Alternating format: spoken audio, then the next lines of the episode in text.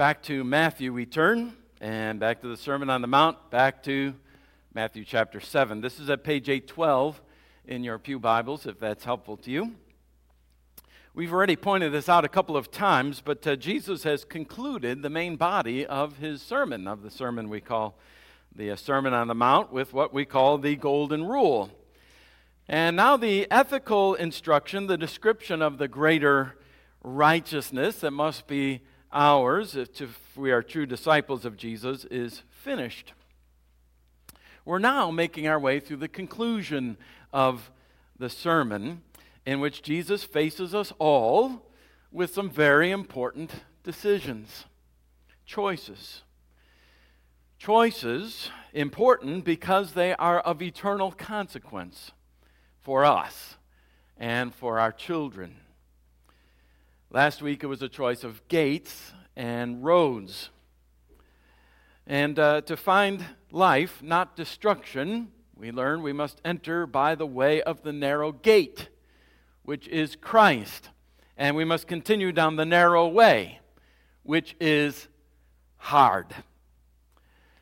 But once those choices are made and followed, our choices aren't yet finished, are they? Would that they were. There is also a choice of companions. Indeed, we could put even more strongly, we could say a choice of guides. Who will be our teachers, our leaders, our shepherds on this path? With the strongest of language, Jesus punctuates and underscores for us the desperate importance of making the right choices here, of making the right choices and a warnings against the counterfeits who will present themselves aplenty as good guides, but who are in fact nefarious frauds, who would not only mislead you, dear flock, but would devour you, the sheep, along the way.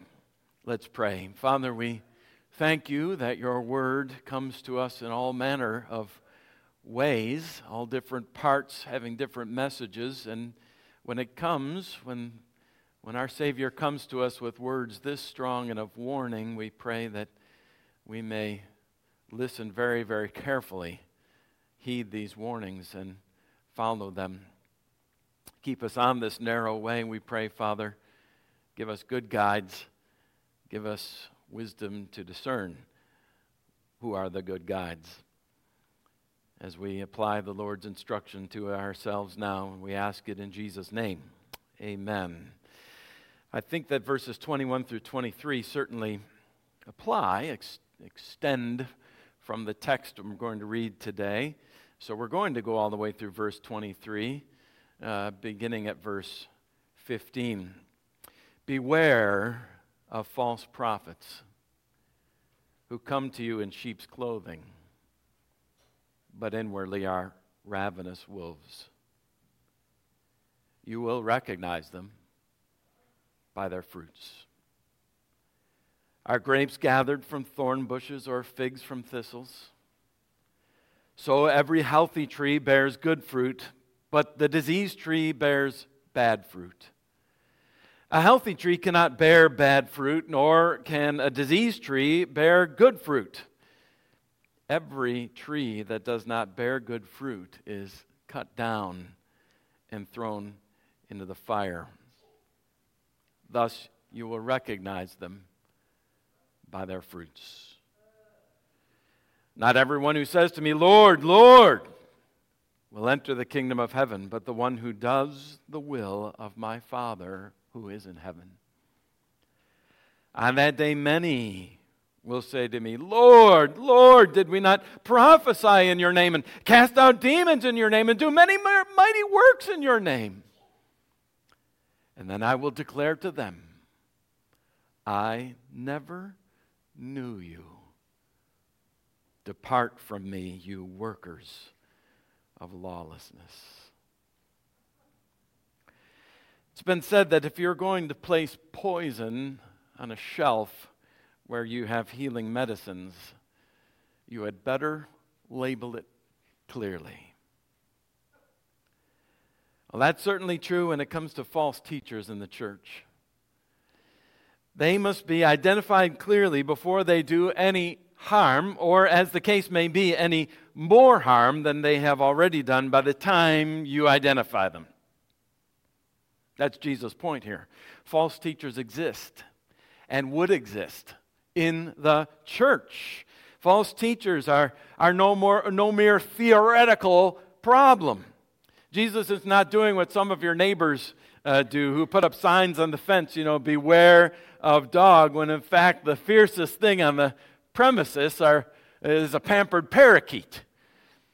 No, false prophets are real. They deceive real people, people in the church, and that with regard even to salvation itself. We find them already in the Bible, don't we? These false prophets. In the Old Testament, the writing prophets from Isaiah to Malachi are often countering teaching and the influence of false prophets and false priests who are also teachers in the church. We'll be reminded time and again as we make our way through this Gospel of Matthew that Jesus considered many of the church leaders of his day Pharisees, Sadducees to be such. He called them, remember, blind, leading the blind.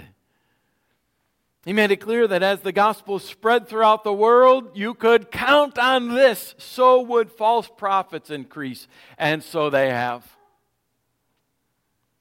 In, every, in nearly every letter of the New Testament, we read about them, these false teachers who make their appearance cause serious problems for the church, even in the days of the apostles. They're called pseudo prophets if they claim divine authority. Pseudo apostles if they claim apostolic authority, pseudo teachers, even pseudo Christs if they deny that Jesus is God the Son come in the flesh, or if they had messianic pretensions of their own. But they were all pseudo. And pseudo in the Greek means lie or falsehood. It was and is a perennial danger to the church. That the church will listen to men who purport to be teachers of the truth, but who in fact lead the church into killing error. In the earliest written materials that have survived from patristic Christianity, the body of writings known as the Apostolic Fathers, written at the end of the first century and into the first third of the second, there is already great concern about teachers who are leading the church astray. And the 2,000 years of church history, as you know from your own reading, has brought more of the same. As the gospel made its way through the, to the four corners of the world, heresy has gone right alongside, accompanying the truth everywhere it's gone. Men purporting to teach the truth of God brought false teaching about God, about Christ, about salvation, about the Christian life, about the return of Christ, about the judgment to come. The history of the church has been a long, long, dreary history of controversy with false teachers. They've caused incalculable damage, and very often their appeal was that they offered an easier way than that narrow way we heard about last week from our Savior. They make the gospel and the Christian faith easier to believe, you know, more reasonable, more to the liking of the world and of the flesh. What unbelievers want, what, what unbelievers want uh, is not the narrow road, is it? about which Jesus has just told us in this sermon. They want the broad path, and these false teachers are more than willing to bring out the construction crew and add a few lanes. The Christian life is described by Jesus as in many ways this narrow road unattractive and utterly unappealing to the unbeliever. The question is, of course, and we have to ask, why keep Christ at all? You know, why, why, why do false teachers want to keep Christ in the picture? Well, the only explanation must be that Christ is so titanic a figure, you know, so attractive that they don't want to part with Jesus completely. So they retain the name and they retain what they like about Jesus, but then with a twist. Christianity with a twist. Christianity made palatable which, by the way, I should tell you, is the devil's absolutely favorite religion. Satan loves Christianity with a twist. It's his favorite. Christianity made more believable to unbelievers, more sedate to the sleepers, more flashy to the worldly, more inclusive to the universalists, more accepting of the rebellious. Contemporize Christ and make him the means of achieving your best life now. Your cheerleader, your buddy, your means of success. These are some of the examples of what our modern false teachers are doing with him now. Beware. Beware of them, Jesus says. Don't lend your mind to them or even your ears. Don't toy around with their teachings. Don't let their insidious half truths take roost in your heart. They are dangerous and they are deceptive. They're dangerous first because he says they are in reality wolves. Jesus chooses this metaphor here very deliberately.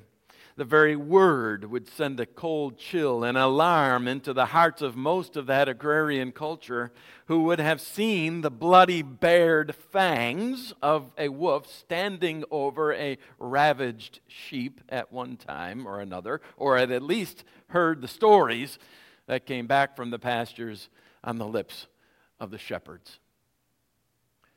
As much as Christians might tend to dislike this imagery, maybe you're not even too wild about it, we are sheep. We're sheep. We're lambs, Jesus says. Very vulnerable, oftentimes far too gullible. So we, Jesus' flock, are dependent on good shepherds to protect us from wolves. Good pastors feed the sheep and, and the flock of God that the good shepherd assigns to them and defends the flock from ravenous wolves. But the problem, Jesus goes on to demonstrate, is that these wolves, these false teachers, these false prophets, are not only dangerous, they're also, second, very deceptive. They come, verse 15, in sheep's clothing. The dogs and the pigs we read about back in verse 6, they're not so hard to pick out, are they? They're pretty obvious. But these wolves, they sneak into the flock in sheep's skins, disguised as sheep. They don't come and announce themselves for what they are. No, they come claiming to teach the truth. I'm here to tell you the truth. The German pastor and martyr Dietrich Bonhoeffer wrote of the wolf that, quote, knowing that Christians are credulous people, he conceals his dark purpose beneath the cloak of Christian piety hoping that his innocuous disguise will avert detection. There is a, this, this feigned piety, this, this phony shell, empty shell of phony godliness. Even the language of orthodoxy, these, four, these false shepherds use, of historic orthodoxy, but of course vacated of its meaning. We see this in our own Presbyterian history. How wolves, the wolves of theological liberalism, have insisted that they believe the Word. And they believe in revelation. And they believe in redemption. And they believe in resurrection. But with them, these things, these words have a completely different meaning than what they have for us. And for, more importantly, the Bible. Sort of like when a Jehovah's Witness, you know, looks you square in the eye and he says to you, Of course, I believe that Jesus is the Son of God. But he means something totally different from what you mean by the Son of God. These wolves are dangerous and they're deceptive, and because they're so deceptive, they're very dangerous. So beware, Jesus warns. Be on your guard. Watch. Be vigilant. Do not let yourself be dazzled by a teacher's charm or his brilliance or his academic degree or even his church position. Look deeper. Yes, make judgments. Apparently, when Jesus said, Judge not, just a few verses earlier, he did not mean to tell us not to make any judgments of any kind at any time. No kind of discrimination, because now he calls you and me to do exactly that to judge a tree by its fruit. So he's making a shift now, you might say. It's, you probably noticed the shift. He's, he's, he's shifting from what they wear to what they bear. How will you know whether you're dealing with a false prophet, a false teacher? Well, sometimes you won't, not perhaps for a while. Entire churches have been misled, sometimes for years, by pastors who are wolves, but have managed for a very long time to keep that sheepskin disguise from slipping. Others, after generations of faithful instruction in the faith and powerful exposition of the truth from their pulpit, have acquiesced in a single generation. I've told you before about the church in Kilturn in Scotland, where uh, there's a stone near the entrance to the church. It reads this way It says, This stone shall be witness against the parishioners of Kilturn if they bring an ungodly minister in here. But of course, a stone in a churchyard placed by one faithful generation committed to the faith once delivered to the saints is no true safeguard against a future generation's capture or even surrender. Jesus says that there must be vigilance and that there is a way to pick out a wolf. Sooner or later, you will know. How? Well, there's this test. Jesus says you will recognize them Verse 16, you will recognize them by their fruits. Check the fruit. It's a true test because, as Jesus explains, are grapes gathered from thorn bushes or figs from thistles? So every healthy tree bears good fruit, but the diseased tree bears bad fruit. A healthy tree cannot bear bad fruit, nor can a diseased tree bear good fruit. Every tree that does not bear good fruit is cut down and thrown into the fire. Thus you will recognize them, Jesus says, by their fruits. This is not rocket science, dear flock. this is not even complicated agronomy here. Noxious weeds like thorns and thistles cannot produce edible fruit like grapes and figs, and trees are known by their fruit. I love the fall. I mean, the, season, the fall. I love the smells. I love the crisp air, the changing leaves, the tastes, even of fall. And certainly one of the most exquisite pleasures of fall must certainly be fresh apple cider. Yesterday, my mouth is watering as I'm talking about. Yesterday, Debbie and uh, Rebecca took a trip to Reid's Orchard and came back with half a gallon, a, a half gallon of the uh, liquid gold that will find its way into a hot, spiced cup and then past my lips this afternoon just before I proceed to a very rigorous inspection of my eyelids from the back. And maybe you've heard of uh, Reid's Orchard. Maybe you've been to Reid's Orchard, and if so, you've seen their, their manicured rows upon rows upon rows of fruit trees and, and for generations. In fact, since the late 19th century, the Reid family has been keeping and tending those orchards.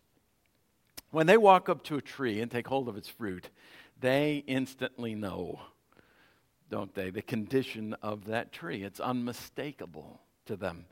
And conversely, when they see a diseased tree uh, before the season, they know that when they come back at harvest time, if they leave that tree there, there will not be fruit worth eating on its branches.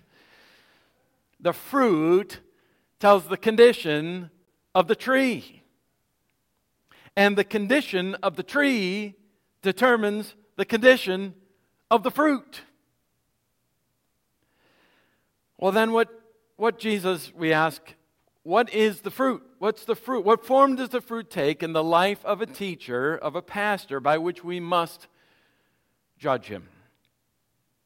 Well, it seems that here the Lord intends to give us an ethical test. An ethical test. Though it is possible, of course, that by prophet's fruit he may also have in mind his teaching. That, after all, in other places uh, is the test. The test is doctrinal. If a teacher departs from the doctrine found in Holy Scripture, he is a false teacher. Jeremiah, the prophet, contrasted false prophets and true prophets in just those kind of terms. False prophets, he said, speak in visions from their own minds. But the Lord's prophets, he said, stand in the counsel of the Lord. The Lord taught him this hear his word and speak from the mouth of the Lord. So let the prophet, Jeremiah goes on, who has a dream, tell the dream. Or God, rather, and let him who has my word speak my word faithfully. What has straw in common with wheat? So there's the doctrinal test. Here, however, it seems clear enough from the context that Jesus' accent is falling on the ethical, on the behavior, the outcome of the teacher's teaching. The profession, the claim of a teacher, just as the profession of any of us, individual Christians, can be tested by the way he lives, by his life, and by the way he counsels others to live. And in the case of a Christian leader, to a certain extent, even the fruit that their teaching bears in the lives of their hearers. Isn't it interesting that the Apostle Paul also speaks of fruit? Do you remember where he does that? The Apostle Paul writes about fruit. Do you remember where? In his letter to the Galatians, where he writes about the fruit of what? The fruit of the Spirit. Yes. So, where you find a Christian teacher or pastor who is meek and who is gentle in resemblance to Jesus, who is loving, who is patient, who is a man marked by kindness, by goodness, by self control, you have reason to believe him to be true and not false. But where these are missing, and the opposite is true, where a man is marked by enmity and by impurity, and by jealousy and by self indulgence, you will be justified to judge the tree, in that case, too, by its fruit. We may also carefully add, you caught it a minute ago when I said it, we may add that, that we may look at the fruit of his teaching in others' lives too. What is the effect of this man's teaching in the lives of others, of their followers? Over time, does it engender love? And obedience and joy and peace in the lives of those he influences? Or does his erroneous teaching eat its way like gangrene through the body? To use a simile that Paul employed in his letter to Pastor Timothy. Does their teaching upset or does it establish the faith of their hearers? Does it promote godliness or ungodliness? Unity or division? Love or hate? Some of these questions, you know, are going to take much longer to answer than others, aren't they? A couple of weeks ago, I had opportunity to talk with the current generational owner of Wicks Organ Company an Illinois company that has been building pipe organs nearly as long as Reid's family has been tending trees here in Daviess County. As I looked at the large building, the large plant that once employed dozens of employees building pipe organs all day, every day, it was a matter of deep sadness that the place is pretty much shuttered. The demand, you see, for real pipe organs is not nearly what it was a few days ago. The uh, guitar and the drum set having displaced the king of instruments from Christian worship. As we talked, and it became clear that he is a Christian brother, our conversation turned to Europe, where organ building companies are now either out of business or what few are left are down to skeleton crews. Why is that? Well, because the great cathedrals and the churches of Europe are now empty, silent, except maybe for the chatter, the echo of the voices of, of tourists. Great cathedrals in England, in which the true worship of God once reverberated to fill every nook and cranny, every space of those sanctuaries, worship rising from worshipers gathered in mass to worship God in spirit and truth places from which the Reformation once swept across the whole globe, are now museums. What could be the cause of such a grievous development as this? Well, it's not hard to trace. Ministers stopped preaching the gospel. False shepherds, more interested in dissecting the Bible than after the fashion of German higher criticism than in proclaiming its truth, took pulpit after pulpit after pulpit after pulpit. Theologically liberal wolves came in and took over the pulpits of the churches, wrapped, of course, in sheep's clothing and clerical garb until the pew was as rotten as the pulpit. What we see in Europe right now is, is unmistakably the fruit of false shepherds, and it is a clear warning to us. The likes of that stone at the church in Kilturn, a witness against the parishioners of Owensboro if they bring an ungodly minister in here. Judge the tree by its fruit. A careful scrutinization of the character and the conduct is what we're after. And beware of wolves in sheep's clothing. Now, before we leave off, let's be wise about how we apply what we've just heard, shall we? Jesus is not teaching us that we should be suspicious of everyone. Or that we should take up heresy hunting as a hobby. It's a rotten hobby. This is not the point. But it is a solemn reminder, isn't it, that there are false teachers in the church. Jesus is not hanging a beware the dog sign where there are only parakeets. As we love the church for whom our Savior died, bled, and gave his life to save. As we love our children, as we love our children's children,